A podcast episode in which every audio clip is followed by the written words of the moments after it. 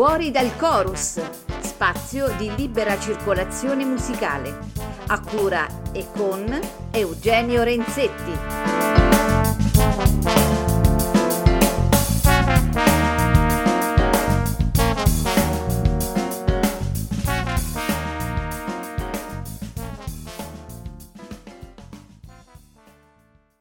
Cari amici di Fuori dal Chorus, ben trovati, buon pomeriggio, buon sabato pomeriggio, è sempre un piacere per me essere qui diciamo, sulle frequenze di, di www.ameriaradio.com per parlare di, di musica.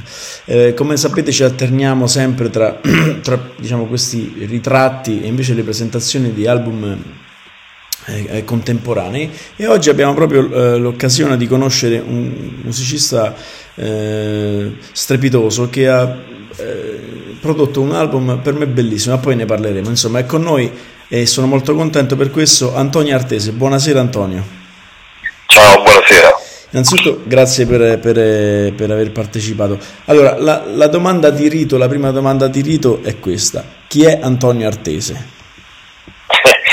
è bella domanda. Allora, eh, io sono un pianista, sono pianista molisano e Molise che esiste naturalmente e, e niente, ho 61 anni, ho un uh, percorso musicale che, che, è partito da quando avevo 6 uh, anni, ho cominciato a studiare, ho, ho fatto gli studi canonici del conservatorio, sono diplomato al Conservatorio Santa Cecilia, ho studiato filosofia teoretica, poi musicologia, poi a 29 anni sono andato negli Stati Uniti per un'esperienza di dottorato, ho fatto il dottorato in piano performance presso l'Università in California a Santa Barbara, lì ho cominciato a insegnare, sono rientrato in Italia nel 2003 e ho avuto sempre insomma, questa carriera eh, diciamo, a, a metà fra, fra, amministratori di programmi universitari, mi sono occupato di, di programmi appunto con, con l'Università della California, ho gestito eh, quelli che chiamiamo study abroad per la cultura italiana e ho continuato la mia attività di musicista e di compositore eh, diciamo attivo. E ho diversi album eh, sotto la mia cintura e questo è insomma un, punto, il punto di arrivo diciamo eh, di, questa mia, di questa mia carriera alterno naturalmente il jazz con la musica classica e con con la passione per, per tutti i generi musicali in generale. Allora, come, come, hai già detto, chiaramente siamo qui per parlare del tuo nuovo album eh, che esce il 9 dicembre 2022, se non sbaglio, su tutte le piattaforme digitali. Allora, partiamo innanzitutto dal titolo, Two Worlds. Come, come arrivi a concepire questo progetto e con questo titolo?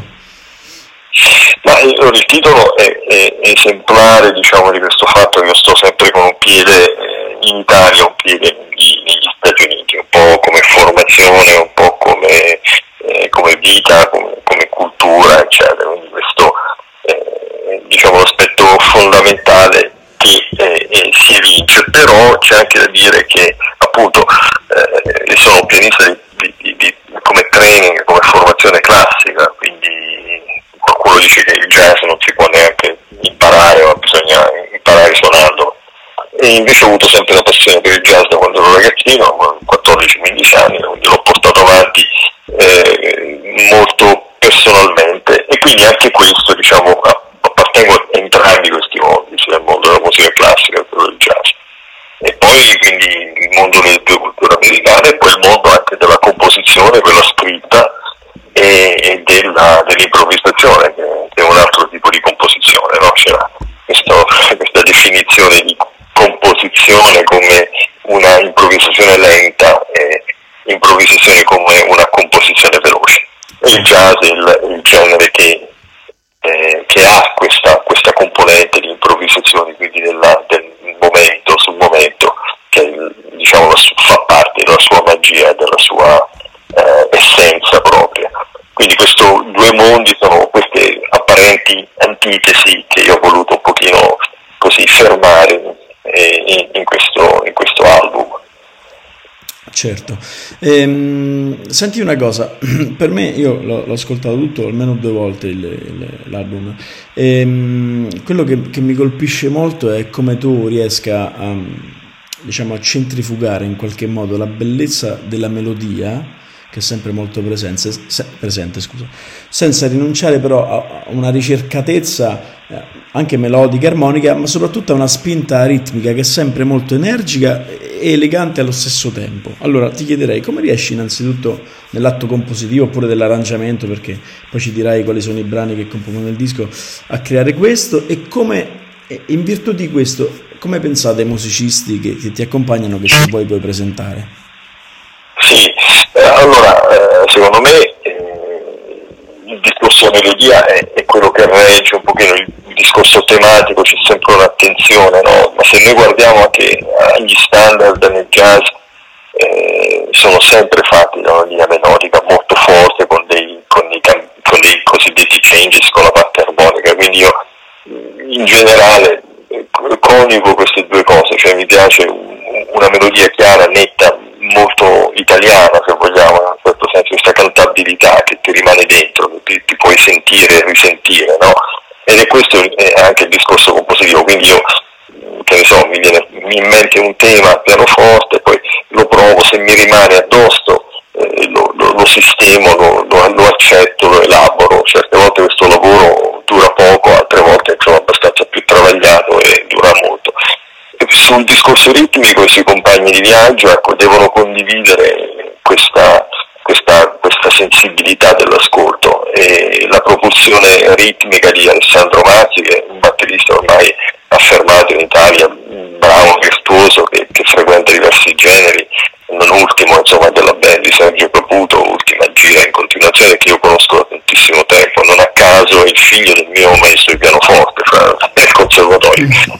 E Stefano Battaglia che è un altro musicista estremamente aperto e con una, eh, nonostante la giovane età, una trentina d'anni, ha un'esperienza anche di musica contemporanea molto forte, il contrabbasso e non solo di jazz, che però si è formato sia in Italia che negli Stati Uniti. C'è un'apertura, un orecchio e ha acchiappato questa, questa, questa, questa, atmosfera ed ecco ci siamo ritrovati, eh, è un po' un miracolo no, questo e, e, e io sono assolutamente grato a questi compagni di viaggio e di lavoro che hanno prestato la loro musicalità a questo progetto. Ecco.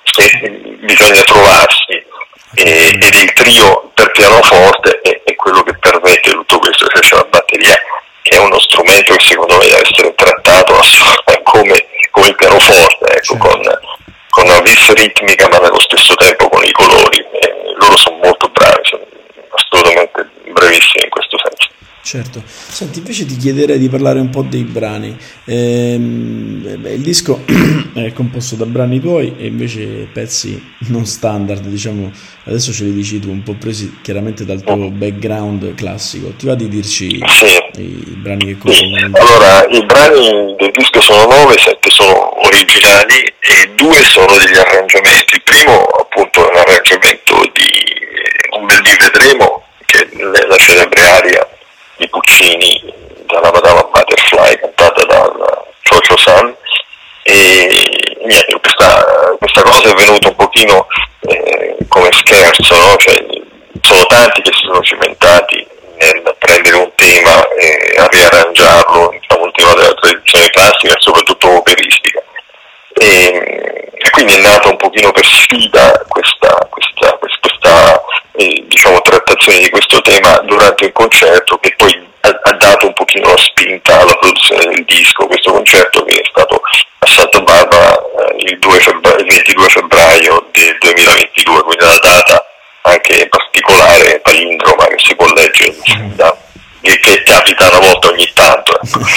E, lì, e lì, c'era, c'era proprio un, una volontà di trattare alcuni temi, che ne so, in quel concerto avevo fatto anche un arrangiamento della, eh, della Carmen eh, di Bizet, però eh, coniugata con Besame Mucho, quindi abbiamo, che, che, abbiamo chiamato Besame Carmen, no?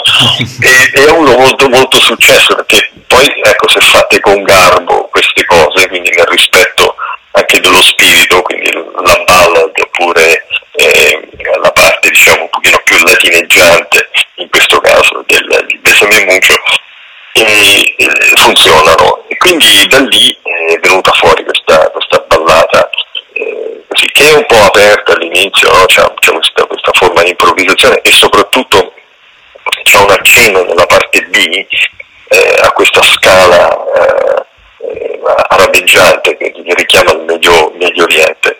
Questo è, è, stato, è, stato, voluto, diciamo, è stato voluto come un punto di vista concettuale perché eh, naturalmente il, il, concetto della Madama Butterfly è che lei si innamora di Pinkerton, di questo, eh, di questo capitano ecco, americano della marina americana che però eh, eh, dice appunto di, di, di, amarla eccetera, lei aspetta, aspetta, poi lui ritorna con un'altra donna, la vede e si suicida, questa è la, è la storia.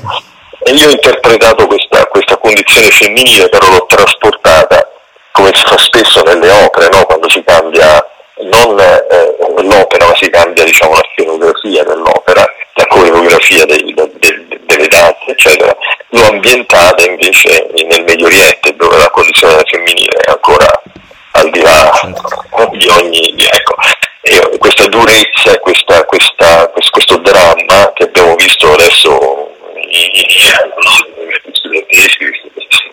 cose dell'altro, veramente dell'altro mondo.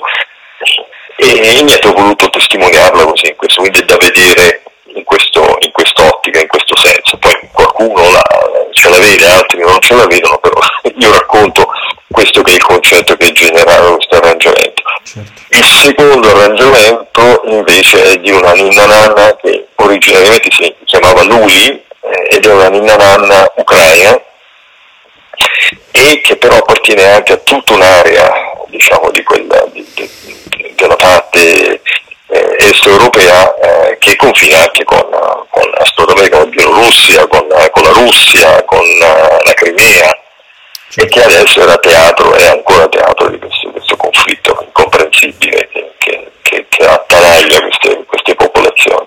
E in questo senso, ecco, se io ho cambiato, ho cambiato il titolo della, della, della, della Nina Nanna, che è una Nina Nanna che si chiama Lila, e, e l'abbiamo reimpostata, rigirata un pochino. E quel cluster iniziale è proprio l'esplosione di, di, di una bomba, fortuna lontana, certo. e questo bambino che si deve addormentare e, e c'è prima questo, eh, questa melodia che, che, viene fuori da questo e poi la riarmonizzazione con, un, con, una batteria sempre molto incalzante, quasi molto marziale no, all'interno di questa, di questa, cosa, con le spazzole di Alessandro. Quindi ecco, questi sono i due brani che, eh, i cui temi non sono originali, però ecco, abbiamo riarrangiato in maniera così eh, abbastanza eh, ad hoc per, per, il disco. Senti, quindi mh, per te la musica è anche un gesto profondamente politico? Assolutamente sì. Ok, che meraviglia. Assolutamente, come, come può non esserlo? Sì, sicuramente per politico e, si intende tutto quello che... Sì, insomma, di presa di coscienza della realtà, certo. assolutamente. E, e, anzi, eh, secondo me l'impegno politico è, è un impegno eh, al di là di, di, di, di, come uno la pensi, no? perché qui non stiamo parlando dell'idea in sé o del... ecco, però stiamo parlando del fatto che noi dobbiamo prendere coscienza di quello che sta succedendo oggi nel nostro ci sono delle ingiustizie dobbiamo testimoniarle e se ci sono dei drammi bisogna esserne al corrente, non possiamo richiuderci nella torre d'avorio o essere narcisi nel nostro mondo così di, espressione musicale che poi lascia il tempo che trova, secondo me. Cioè, cioè, e, e, il fenomeno dell'intellettuale, ma è soprattutto anche il fenomeno dell'artista, cioè che si deve aprire. Oh, non dimentichiamo che Chopin ha scritto di, eh, lo studio della rivoluzione, certo. che Beethoven eh, ha dedicato la cosa a Napoleone e poi ha stracciato la dedica. Eh, cioè, per Bacco, io senza, senza fare paragoni indegni in questo senso, ecco, no, nel nostro piccolo. Ecco.